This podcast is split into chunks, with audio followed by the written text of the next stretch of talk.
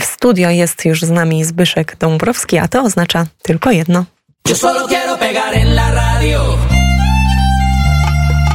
Yo solo quiero pegar en la radio.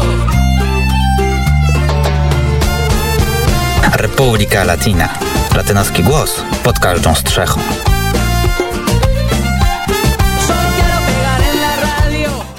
Muy buenas tardes. Muy buenas tardes, tak to ja. I nie będzie wielkiej wyprawy, tylko mała wyprawka. No ja nie wiem, ja nie wiem. Poczekamy, zobaczymy i posłuchamy. To przenosimy się do Ameryki Łacińskiej i tego wszystkiego, co miało miejsce w e, ostatnich dniach. Zaczniemy od Kolumbii i Wenezueli e, i od negocjacji e, w sprawie porozumień pokojowych z Armią Wyzwolenia Narodowego, czyli Ejército de Liberación Nacional, w skrócie ELN. Dlaczego nie wspominam? Dlatego, że Pewnie pamiętacie Państwo, że e, kiedy mówiłem o kampanii wyborczej e, obecnego prezydenta Gustavo Petro, jednym z jego punktów e, przyszłej prezydentury miały być negocjacje pokojowe właśnie z tym ugrupowaniem pseudopartyzanckim. Przypominam Państwu, ELN de facto nie jest partyzantką. To kiedyś było rzeczywiście było ugrupowanie partyzanckie, natomiast w tej chwili to jest po prostu grupa przestępcza zajmująca się e, porwaniami ludzi, e, atakowaniem wiosek, zastraszaniem miejscowej ludności, handlem narkotykami itd., tak itd. Tak A to wszystko pod szczytnymi hasłami rewolucji, mm, no nazwijmy to, e, i przywrócenia godności człowieka hasła hasłami, działalność działalnością. W każdym razie w 2016 roku, e, jak zapewne Państwo pamiętacie, z, między innymi tutaj z naszych audycji e, związanych z Ameryką Łacińską w Radiu Wnet, e, zostały podpisane pokojowe porozumienia z innym ugrupowaniem e, pseudopartyzanckim, czyli z FARC, czyli rewolucyjnymi, rewolucyjnymi siłami zbrojnymi Kolumbii. No i Gustavo Petro powiedział, że takie porozumienie też podobne w zasadzie powinno zostać e, podpisane z ELN, zwłaszcza, że jego poprzednik, czyli Iwan Duque, e, zerwał e, porozumienia pokojowe mniej więcej we wrześniu 2018 roku, kiedy to ELN dokonało zamachu bombowego na szkołę e, policyjną. Zresztą wówczas e, też oskarżył on rząd Wenezueli, czyli reżim Nicolasa Maduro o sponsorowanie działań ELN, co zresztą, proszę Państwa, ma dużo prawdy w sobie, bo oficjalnie rząd Wenezueli nie, e, nie wspiera, nie finansuje ELN, natomiast wiadomo jest, i to jest taka, wiecie Państwo, to jest taka tajemnica Poliszynela, że bazy ELN znajdują się na terytorium Wenezueli i e, stamtąd e, grupy zbrojne atakują, e, przekraczają granicę z Kolumbią i atakują Kolumbijczyków. No i dlaczego wspominam akurat o tym? Dlatego, że E, jest wielce prawdopodobne, że nasz e, wąsaty ulubieniec, czyli e, szef reżimu ciawistowskiego w Wenezueli, czyli Nicolás Maduro, zostanie mediatorem w, w, tych negocjacjach pokojowych. O tym, o to poprosił go Gustavo Petro w piśmie w poniedziałek i już we wtorek Nicolás Maduro powiedział, że jest gotowy, przyjmuje ofertę do negocjacji, do prowadzenia negocjacji w rozmowach pokojowych pomiędzy między Kolumbią a ELN. E, tu, proszę Państwa, jest e, taka, taki jak gdyby dalszy ciąg e, odmrażania stosunków kolumbijsko-wenezuelskich. Przypomnę Państwu, że w zasadzie już na samym początku prezydentury Gustavo Petro zostały wznowione stosunki dyplomatyczne z reżimem e, ciawistowskim w Wenezueli. E, no i też wspominałem Państwu, że mm, pozornie mo można byłoby powiedzieć, zapytać się, dlaczego e, rząd Gustavo Petro wspiera reżim niedemokratyczny, który de facto też e, no, niszczy swój naród, ale w tym szaleństwie jest metoda, mianowicie chociażby właśnie to, żeby ugłaskać troszkę reżim Maduro, żeby być może e, udało się te negocjacje pokojowe mm, dalej przeprowadzać. Z tym, że proszę Państwa, to jest takie troszkę taka, taka gra z diabłem, bym powiedział. Wiecie Państwo, jak to się mówi, że dać diabłu paluszek, to pociągnie całą rękę i obawiam się tego, to jest moje osobiste, to jest moje osobiste zdanie w tym momencie, że mm, do czegoś takiego może dojść. To znaczy po prostu Nicolas Maduro będzie dążył do tego, żeby jak najwięcej osiągnąć dla siebie, dla swojego rządu, dla swoich ludzi, e, może niekoniecznie dla Wenezueli e, podczas tych negocjacji, a same negocjacje mogą spalić na panewce. To są moje obawy, oby się nie sprawdziły. Warto jest e, natomiast wspomnieć, że Human Rights Watch, czyli jedna z najbardziej, największych, najbardziej poważnych organizacji pozarządowych zajmujących się ochroną praw człowieka, wspomniała w swoim raporcie, że wiadomo jest, że niektórzy wenezuelscy wojskowi współpracują właśnie z ELN na granicy wenezuelsko-kolumbijskiej, czyli to, o czym Państwu przed chwilą wspominałem. E, dziwne jest troszkę, proszę Państwa, że tutaj mm, e, Gustavo Petro e, uśmiecha się właśnie do Nicolasa Maduro, mając pod, mając pod uwagę pod uwagą fakt, że Swoją pomoc w negocjacjach e, pokojowych z ELN zapowiedziało dwóch również e, innych polityków. E, mowa tutaj o Gabrielu Boriciu, czyli lewicowym prezydencie Chile, o którym zresztą za chwileczkę też będę wspominał, ale już wiadomości o Chile oraz Pedro Sanchez, czyli premier rządu Hiszpanii, również lewicowy, którzy zresztą są politykami dużo bardziej, bym powiedział, odpowiednimi, e, odpowiedzialnymi i przewidywalnymi. No ale dlaczego Gustavo Petro zdecydował się na pomoc Nicolasa Maduro? No chyba tylko dlatego właśnie, że po prostu LN jest wspierany przez e, reżim, e, reżim ciawistowski. Tak czy inaczej, proszę Państwa, nie wiadomo jeszcze, gdzie będą e, odbywały się te negocjacje pokojowe. Mówi się tutaj o Hawanie. E, czyli kontynuacji w miejscu, gdzie e, odbywały się te negocjacje e, wcześniej, zanim rząd Iwana Duque je zerwał i gdzie również odbywały się negocjacje pokojowe z, z Farkiem. Wspomniałem Państwu o przepraszam, wspomniałem Państwu o Gabrielu Boriciu i o Chile. No i teraz temat, kolejny temat tej takiej telenoweli, czy radionoweli, można tak powiedzieć, e, latynoamerykańsko-politycznej, e, czyli referendum konstytucyjne w Chile. Przypomnę Państwu, że w ubiegłą niedzielę, e, tydzień temu, Chilijczycy w, w, wielkiej większości, przeważającej większości, to było bodajże 68% całych, całego społeczeństwa, które głosowało, brało udział udział w wyborach, e, zagłosowali przeciwko nowej konstytucji, mając pod uwagę, mając, e, biorąc pod uwagę tutaj, proszę Państwa, kilka bardzo takich kontrowersyjnych punktów zawartych w projekcie, między innymi e, dwa. Jeden z nich to była likwidacja Senatu, o której sami Chilijczycy nie tylko politycy, ale również i zwykli Chilijczycy powiedzieli, że e, może to być e, wstęp do tego, że kiedyś w przyszłości może zapanować w Chile ponownie dyktatura, a tego sobie Chilijczycy nie życzą. Po drugie, z uczynienia z Chile państwa e, wielonarodowego, mając tutaj pod, mając, biorąc tutaj pod uwagę mniejszość etniczną ludności rdzennej, która stanowi około 12-13% całej, całej populacji Chilijczyków która miałaby e, tutaj, e, no powiedzmy, cieszyć się specjalnymi względami, e, między innymi prawnymi. Sami Chilijczycy, zresztą sama ludność rdzenna też w większości głosowała przeciwko temu projektowi, mówiąc, że oni czują się po prostu Chilijczykami. Jest jeden naród chilijski, niezależnie od tego, kto jakie ma korzenie etniczne. No i tutaj wspomniałem Państwu również tydzień temu, że Gabriel Boric przyjął e, porażkę w referendum konstytucyjnym. Powiedział, że to jest głos Chilijczyków, że to jest wyraz demokracji, co zresztą jest prawdą. I powiedział również, że będą prace nad nowym projektem konstytucyjnym, ale już niekoniecznie z udziałem samych organizacji pozarządowych, czyli tej konstytuanty, ale również partii politycznych, e, które są obecne w chilijskim parlamencie. No i tutaj przedstawiciele partii chilijskich i rządu, e, i koalicyjnych, i opozycyjnych, w większości poza skrajną prawicą, e, powiedzieli tak, zgadzamy się na te rozmowy, ale chcemy, żeby odbyły się one dopiero w trzeciej dekadzie września, żeby rozpoczęły się one dopiero w trzeciej dekadzie września. I tutaj też opozycja powiedziała, że na razie nie chce rozmawiać. Dlaczego? Dlatego, że po prostu rząd sobie na za, na za dużo pozwala. Za, już, już rząd mówi po prostu o sukcesach pewnych, do których de facto w ogóle nie doszło, bo po prostu te rozmowy jeszcze, jeszcze się nie rozpoczęły.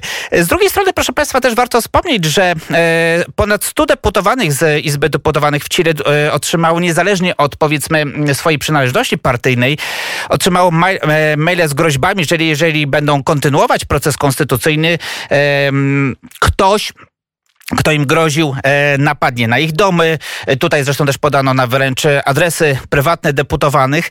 E, no i dwóch przedstawicieli chilijskiego parlamentu, Alexis Sepulveda z Socjaldemokratycznej Partii Radykalnej, czyli pierwszy wiceprzewodniczący Izby oraz Raul Soto z Partii na Rzecz Demokracji, czyli przewodniczący Izby Deputowanych, powiedzieli, nie damy się zastraszyć. Ten proces konstytucyjny jest niezbędny dla przyszłości Chile i dla jej demokracji No i miejmy nadzieję, że ten proces będzie dalej e, kontynuowany.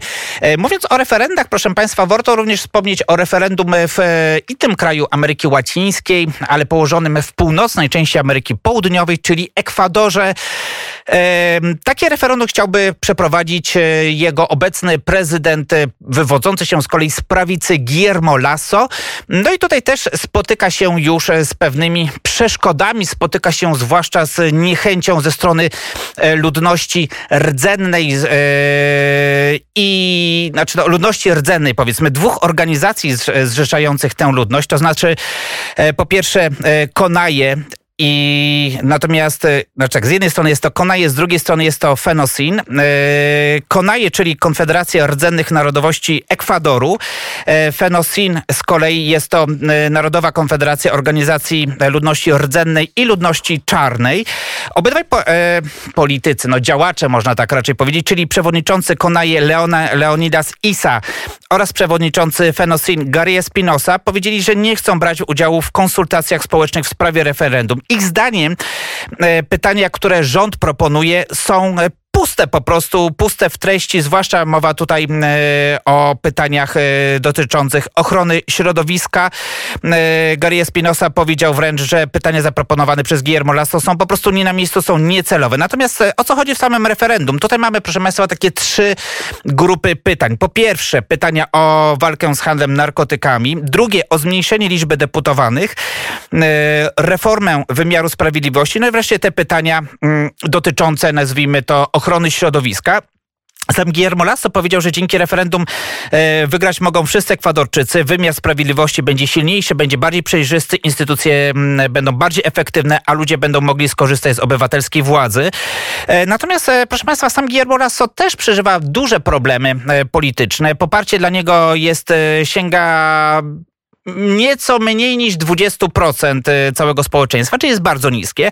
W dodatku musi, musi się mierzyć z bardzo potężną opozycją w parlamencie ekwadorskim złożoną z zwolenników byłego prezydenta Rafaela Correi.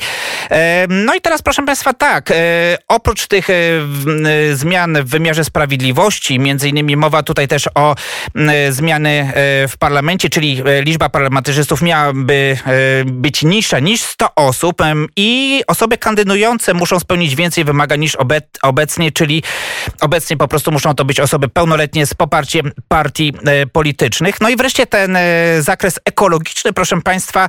Tutaj propozycje są takie, że źródła wody mają być częścią obszarów chronionych, e, a osoby dbające o przyrodę mają otrzymywać od państwa rekompensatę finansową w przypadku ochrony lasów lub innych dóbr naturalnych. Natomiast proszę Państwa, tak jak tutaj mówi ta ludność rdzenna, nic nie ma, nie ma żadnej mowy na przykład o wstrzymaniu wydobycia na obszarach chronionych, wydobycia e, tutaj tych e, paliw kopalnych, przede wszystkim ropy naftowej. No i proszę Państwa, kolejna wiadomość to jest Brazylia i saga, która rozpoczęła się całkiem niedawno, a która, e, która zakończy się prawdopodobnie na przełomie października i listopada, czyli wybory prezydenckie w tym kraju.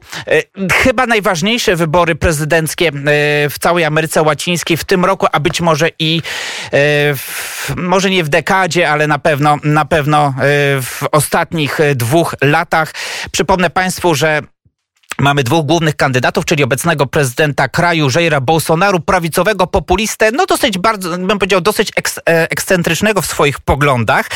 Z drugiej strony mamy Inacio Lula da Silva, byłego prezydenta kraju, e, lewicowca z partii pracujących, może ocierającego się o populizm, ale nie aż tak, e, tak bardzo populistycznego jak Bolsonaro. No i Jair Bolsonaro na spotkaniu e, z młodymi ewangelikami powiedział, że jeżeli przegra on wybory, odejdzie z polityki. Jak powiedział, jeśli będzie to wola Boga, odejdę z polityki, bo w moim wieku, a mam około 60 lat, nie mam już nic do zrobienia tutaj na ziemi. Zresztą dodają również, że rządy lewicy to katastrofa w e, krajach Ameryki Łacińskiej i czy tego rzeczywiście chcą, chcą Brazylijczycy sam też powiedział, że nie jest zbawcą e, ojczyzny, który uratuje Brazylię. Natomiast proszę Państwa, szanse wyborcze Jaira Bolsonaro póki co, bo to też się zmienia e, w kolejnych sondażach, w kolejnych dniach, w kolejnych tygodniach. Na razie nie są wysokie. Póki co w pierwszej turze e, wyborów mógłby wygrać Luis Inácio Lula da Silva. Jego poparcie to jest aż 46% głosujących. Jair Bolsonaro 31%. To poparcie dla obecnego prezydenta spadło. No i e, dwójka kolejnych e, kandydatów z dużo niższych, e, dużo niższym e, poparciem. Jest to Siru Gumisz 7% oraz Simone Tele, Tebeta 4%. Natomiast w drugiej rundzie, gdyby do niej doszło, tutaj Lula mógłby cieszyć się 53% poparciem, a Jair Bolsonaro 36% poparciem. No i proszę Państwa, jeszcze dwie informacje. Pierwsza to jest Organizacja Narodów Zjednoczonych oraz deklaracja popierająca łamanie praw człowieka w Nikaragui. Ona została została e, tutaj podpisana e, w tym tygodniu. Została podpisana, proszę Państwa, przez 46 e, państw, w tym kraje Ameryki Łacińskiej, takie jak Brazylia, jak Chile, jak Kolumbia i to jest, proszę Państwa, duża, duża niespodzianka, bo... Mm, sami Kolumbijczycy, przypomnę Państwu, w głosowaniu w Organizacji Państw Amerykańskich nie wzięli udziału w e, głosowaniu nad deklaracją potępiającą e, rządy dyktatora Daniela Ortegi. Sam z kolei ONZ, tutaj przedstawiciel wysokiego dyrektor do spraw operacji terenowych, wysokiego komisarza do spraw praw człowieka Organizacji Narodów Zjednoczonych powiedział tak, Nikaragui postępuje naruszenie praw obywatelskich i politycznych, pogłębienie kryzysu politycznego. Kraj jest izolowany od społeczności międzynarodowej.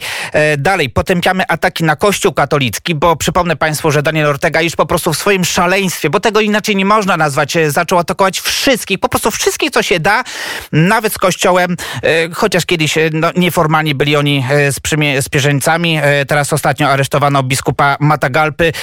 Dalej ONZ potępia również ataki na wolność słowa. Tutaj mowa przede wszystkim o konfiskacie majątku gazety La Prensa, czyli największego dziennika w tym kraju, e, plus aresztowanie co najmniej 195 polity e, przeciwników politycznych, w tym siedmiu kandydatów w wyborach prezydenckich w listopadzie ubiegłego roku. E, z kolei sam Daniel Ortega powiedział, że demonstracje to nie demonstracje, które miały miejsce w tym kraju, to nieudany zamach stanu inspirowany przez Waszyngton.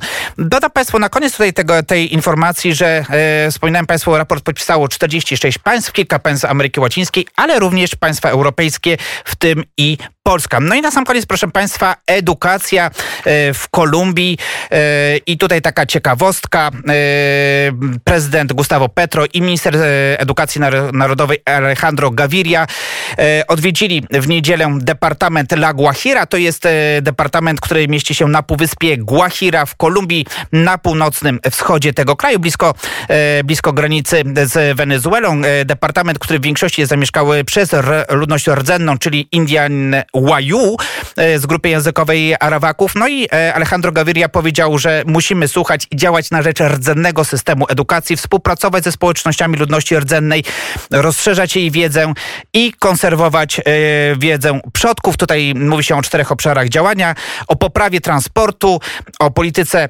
poprawie polityki żywienia dzieci w szkołach, infrastrukturze i liczbie wakatów dla nauczycieli. Być może myśli się również o uczelni wyższej E, dedykowanej specjalnie właśnie dla tej e, ludności rdzennej. Tak czy inaczej, e, tak czy inaczej, proszę Państwa, jest to rzeczywiście kolejne spełnienie obietnicy Gustavo Petro, czyli tego ukłonu wobec mniejszości etnicznych w Kolumbii. Jaśmina już kiwa głową, że powinienem kończyć, to kończę. Dziękuję Państwu za uwagę. Nie tylko głową, a nawet palcem, czego nie powinno się robić, bo to jest brak kultury, ale tutaj w radiu inne zasady panują. To jeszcze jedna taka ciekawostka na temat filmów i tutaj co prawda Meksyk, ale o Meksyku też często e, mówimy, też często można usłyszeć w Twoich audycjach. Skończyłam właśnie oglądać wybitny film e, Królowa Południa. To jest taka opowieść, ten serial skupia się na losach Teresy Mendozy, e, której chłopak został zamordowany w Meksyku, a ona później trafia do kartelu narkotykowego, ale jest niesamowita fabuła, piękny też język hiszpański, który tam gdzieś się cały czas przeplata, chociaż głównym, głównym tutaj językiem to jest oczywiście język angielski. No ja polecam ten film dla wszystkich. No jeżeli język hiszpański, meksykański to jeszcze związany z kartelami, to nie jest on piękny, tylko dosyć brutalny, ale nie będziemy go cytować. Natomiast proszę Państwa, jeżeli mówimy już o Meksyku, to warto wspomnieć, że Meksykanie e, w dzisiejszej nocy świętują niepodległość i to jest proszę Państwa święto rzeczywiście wspaniałe. Tam się bawi, tańczy i pije tequila, a nie chodzi na marszach i krzyczy o wielkim Meksyku katolickim. E, może się za, można również e, świętować w Warszawie, o tym wspominałem wczoraj, a w niedzielę e, w Republika Latina również będzie audycja e, poświęcona niepodległości i bohaterom, którzy walczyli o niepodległość tego kraju. Ja serial e, Królowa Południa nadal polecam i powtórzę to jeszcze raz, bo moim zdaniem też jest polecam, wybitny. no. Zbyszek Dąbrowski, gospodarz studia Tres por Tres I Republika Latina i też. Republika Latina też był gościem popołudnia w net.